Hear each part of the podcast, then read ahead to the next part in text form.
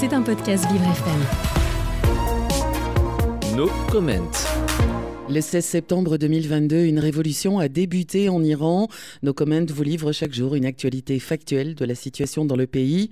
L'image de la première dame de la République islamique d'Iran, Jamileh Alamoloda, femme du président iranien ultra-conservateur Ebrahim Raisi, descendant mardi 13 juin de l'avion présidentiel qui venait d'atterrir au Venezuela, était saisissante.